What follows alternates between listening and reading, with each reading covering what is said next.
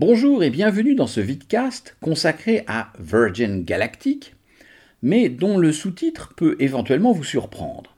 Truth or Consequences.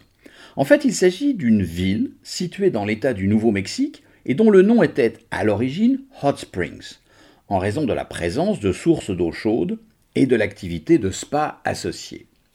En 1950, la ville va être rebaptisée Truth or Consequences pour accueillir le jeu radiophonique du même nom de la NBC, le présentateur ayant dit J'irai dans la première ville qui aura rebaptisé son nom en Truth or Consequences. Ce qui fut fait, et l'animateur est venu tous les ans pendant 50 ans à partir de ce jour-là.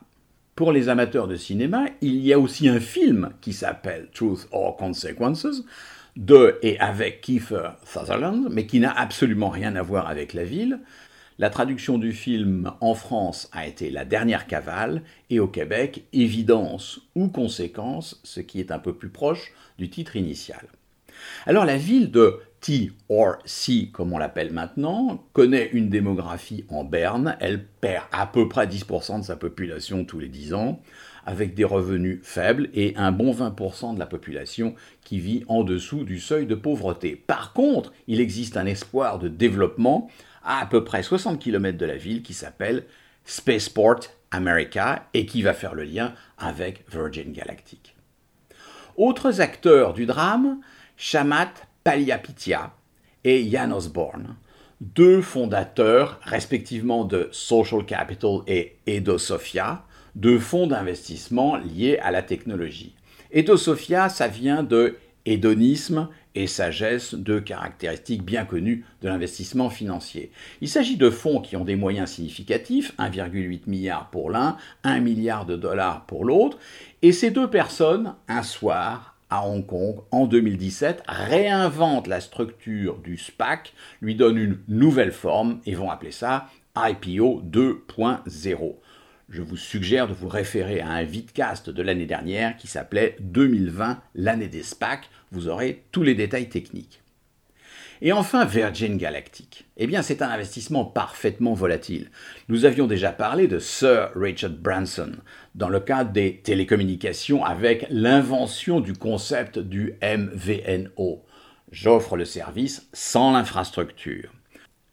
Richard Branson est fasciné par l'espace. Il faut se souvenir de l'ensemble de ses vols en montgolfière et c'est un homme qui est capable de prendre des risques, y compris physiques.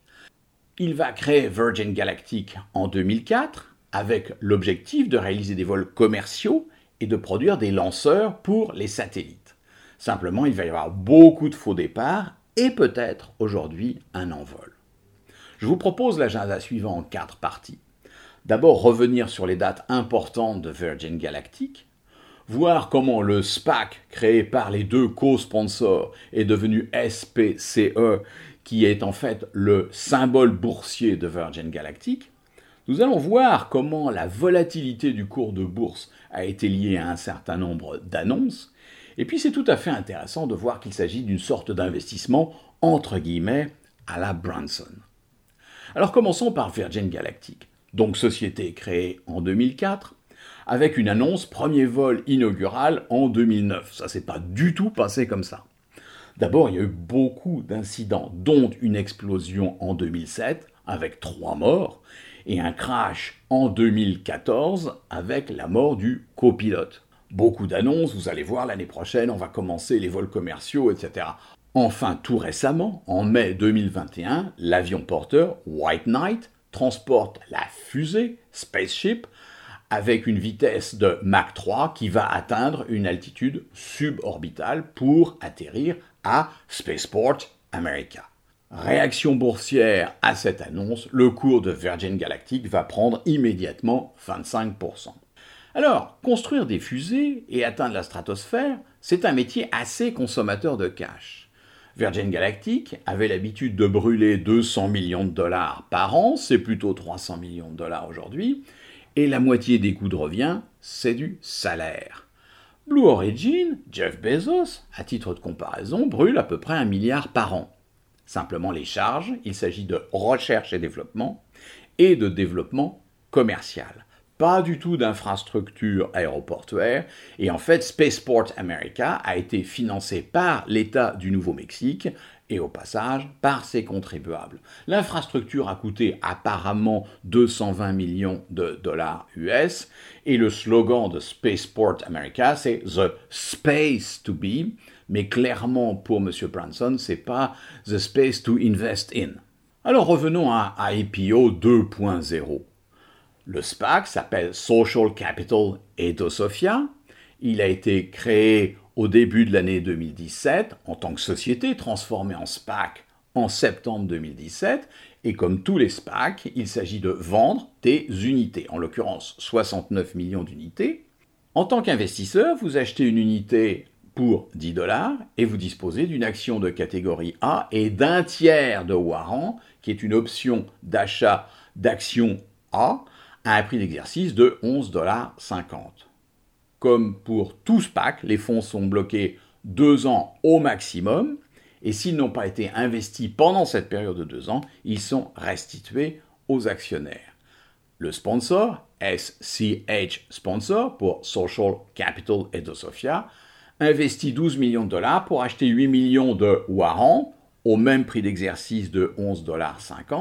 En fait, les 12 millions de dollars servent à payer les frais, si j'ose dire, et les 8 millions de warrants, eh bien, si tout se passe bien, ça permet de faire fortune. En plus, les sponsors disposent de 17 250 000 actions de catégorie B qui ne peuvent être converties qu'en cas de business combination, c'est-à-dire au moment où les fonds levés par le SPAC sont effectivement investis dans une acquisition. Tous les détails techniques, je le répète, sont disponibles dans le vidcast. Alors il va y avoir effectivement business combination entre le SPAC et Virgin Galactic en 2019. En juillet, accord sur le contrat entériné par les actionnaires en octobre 2019. Donc on voit qu'on est à la limite des deux ans. Comptabilisation en reverse merger, c'est-à-dire en fusion inversée, ce qui permet d'éviter l'apparition de goodwill dans le bilan, c'est purement technique. Et quand on regarde le bilan de Virgin Galactic à la fin 2019, le total du bilan, c'est 600 millions de dollars. L'essentiel, c'est du cash pour 480 millions de dollars. Besoin en fonds de roulement négatif, pourquoi? Parce que les 600 réservations ont versé un acompte. Ça correspond à 80 millions de dollars. Les capitaux engagés, eux aussi, sont négatifs. Ça, c'est un peu la marque Branson. Par contre, les revenus sont négligeables parce que le projet est toujours en cours de développement. Alors, à partir de la levée de fonds de 2019, la société va pouvoir accélérer ses dépenses, ses charges et ses investissements. Et on voit qu'en 2020, il y a 160 millions de dollars investis en recherche et développement, 120 millions de dollars investis en développement et frais administratifs et commerciaux, et simplement 20 millions de dollars en outils industriels. En fait, il s'agit beaucoup plus de RD et de développement commercial, c'est-à-dire les marques de fabrique de M. Branson. À la fin 2020, pour Virgin Galactic, on constate une consommation de cash dont je viens de parler, et donc il a fallu émettre un certain nombre d'actions supplémentaires à hauteur de 460 millions de dollars. La trésorerie de fin d'année, c'est 680 millions de dollars. Ça permet d'attendre entre guillemets deux ans. Les revenus sont toujours négligeables et il y a eu quelques problèmes, notamment un incident technique pendant le vol d'essai de décembre, ce qui peut avoir des conséquences tout à fait dramatiques. Pendant toute l'année 2020, il va y avoir une volatilité très très forte du cours de bourse que je vais vous décrire bientôt. Et les comptes de 2020 vont faire l'objet d'un retraitement comptable. Donc on émet le premier rapport 10K et puis il va y avoir des amendements. Et dans le deuxième, on va constater une charge un peu exceptionnelle de 370 millions de dollars car la Securities and Exchange Commission va dire vous ne pouvez pas comptabiliser un certain nombre d'options comme des capitaux propres, mais ça doit être inscrit au passif, et donc c'est une charge comme des stock-based compensation classiques. Alors quand on observe l'évolution du cours de bourse de Virgin Galactic, SPSE, sur le marché de New York, on constate que le cours de bourse est égal à 10 dollars avant la combinaison, et puis il va descendre, et puis monter à 37 dollars, et puis redescendre à 10 dollars. Il va y avoir un certain nombre de soubresauts. Début 2021, il va atteindre pratiquement 63 dollars en séance pour redescendre à 15 et aujourd'hui être supérieur à 30 dollars. Donc une volatilité considérable et largement supérieure à la volatilité du Nasdaq, qui apparaît comme une sorte de long fleuve tranquille comparé à Virgin Galactic qui est quand même beaucoup plus chaotique. Alors au total, il s'agit d'un succès pour les actionnaires. Ceux qui avaient acheté les unités et qui se sont retrouvés avec des actions et des warrants. Eh bien, avec les actions, ils ont fait une plus-value, parce qu'aujourd'hui, ça vaut à peu près 31 dollars, et ils avaient acheté pour 10 dollars. Ça fait 21 dollars, fois 69 millions d'actions, ça fait 1,45 milliard de dollars de plus-value. Ensuite, les warrants ont été exercés. Quand vous avez acheté une unité, vous avez un tiers de warrants. Donc avec 69 millions d'unités, on peut acheter 23 millions d'actions qui valent 31 dollars et dont le prix d'exercice est 11,50 dollars. Ça fait à peu près 450 millions de dollars de plus-value sur les warrants. Donc quand vous combinez la plus-value sur les actions et le profit sur les warrants et que vous divisez par l'investissement initial, ça vous fait un retour sur investissement de 274%. C'est tout à fait agréable.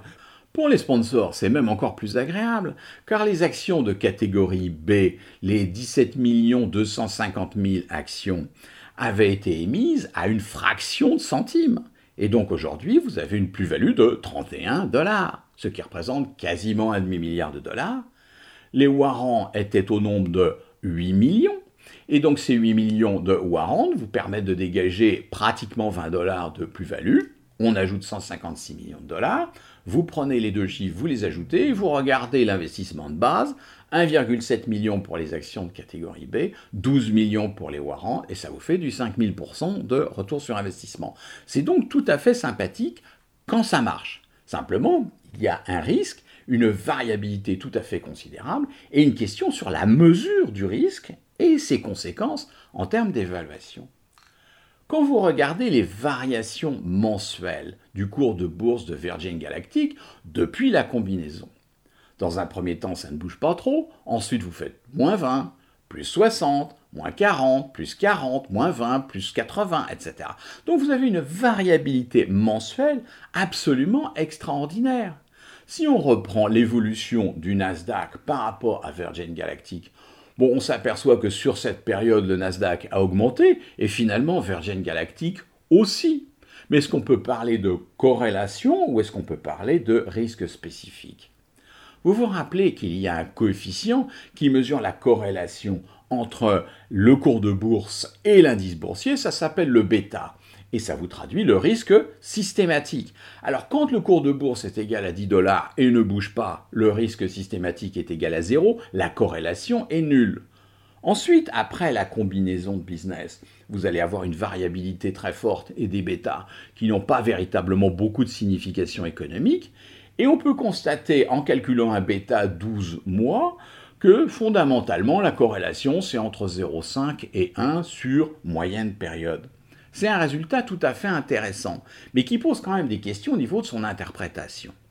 Quand vous prenez le rendement mensuel moyen de la société Virgin Galactic depuis la business combination, c'est à peu près égal à 5% en moyenne géométrique bien sûr, mais l'écart type est égal à 33%, ce qui traduit une variabilité considérable. Alors on peut calculer un risque systématique sur la période, et c'est égal à 0,64.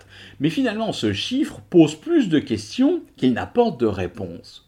Finalement, quand on regarde Virgin Galactic, c'est une espèce de rendement biotech rythmé par des annonces positives et négatives. Mais c'est tout à fait le comportement d'une société de biotech dont les annonces phase 2, phase 3, etc. vont rythmer l'évolution du cours de bourse. Alors, in fine, vous avez un bêta qui ressemble plus à de la pharmacie qu'à un produit de luxe. On est bien d'accord, Virgin Galactic, le ticket est à 250 000 dollars, c'est quand même pas à la portée de tout le monde. Simplement, quand vous regardez la distribution des rendements, la théorie du portefeuille nous dit partons d'un rendement gaussien, partons d'une distribution normale ou log normal des rendements. On s'aperçoit que là, l'écart type est tout à fait considérable et on est plus en risque extrême qu'en risque gaussien avec la normalité ou la log-normalité des rendements. Et en fait, le risque spécifique, le risque idiosyncratique comme on dit, l'emporte largement sur le risque systématique. Vous vous rappelez que le bêta a pour origine de nous faire comprendre comment le cours de bourse, c'est-à-dire la valeur de l'entreprise, est corrélé à l'indice boursier, c'est-à-dire l'évolution des conditions macroéconomiques. Là, il y a une sorte de corrélation, mais on ne peut pas vraiment dire qu'il y a une causalité, il y a un rapport de causalité économique. En fait, Virgin Galactic, comme ça ressemble à une société de biotech, c'est plutôt un caractère optionnel. Vous avez en ce moment une société qui est un vrai projet de RD, qui vous dépense 300 millions de dollars par an. L'actif n'existe pas encore, l'activité n'est pas encore totalement démontrée. Alors il y a une potentialité de développement tout à fait remarquable, et la société évoque 5 millions de personnes qui dans le monde disposent de plus de 5 millions de dollars de capital, ce qui les rend éligibles, et ce qui permettra peut-être de faire à peu près 400 vols par an. 400 vols avec 5 ou 6 personnes, multipliés par 250 000 dollars, ça fait 500 millions de dollars de revenus annuels. Pourquoi pas? Mais ce n'est pas encore garanti. Et puis il y a aussi un développement potentiel de la société, c'est-à-dire le vol hypersonique. La société vous annonce pouvoir relier Los Angeles à Tokyo en deux heures, mais c'est quand même pas encore tout à fait démontré. Alors cet investissement, il ressemble beaucoup aux investissements type Branson. Vous vous rappelez le MVNO, je n'investis pas dans l'infrastructure, par contre j'investis dans le marketing et en l'occurrence dans la recherche et développement. Vous avez Virgin Galactic comme Virgin Mobile UK, dont les capitaux engagés sont négatifs. Ce qui est tout à fait intéressant avec M. Branson, c'est qu'il construit, mais il reste au moins un certain temps, surtout par rapport aux sponsors du SPAC initial et surtout l'un des deux co-sponsors qui a dégagé récemment une plus-value tout à fait significative en se retirant avec à peu près 200 millions de dollars. Une autre caractéristique de M. Branson, c'est une implication personnelle très forte dans le développement du business. Pas simplement dans le management, mais aussi dans la communication. Il est très impliqué dans la marque. Et d'ailleurs, en termes de communication, il est tout à fait intéressant d'observer l'impact de deux annonces récentes. Une interne et l'autre externe. Interne, un contrat de recherche signé avec l'International Institute for Astronautical Sciences.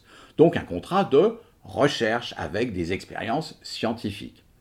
Et puis il y a une communication externe, c'est-à-dire que M. Bezos a annoncé qu'en juillet, il serait sur le premier vol avec des êtres humains de Blue Origin, ce qui correspond à un risque personnel éventuellement significatif. Alors quelle a été la réaction des marchés?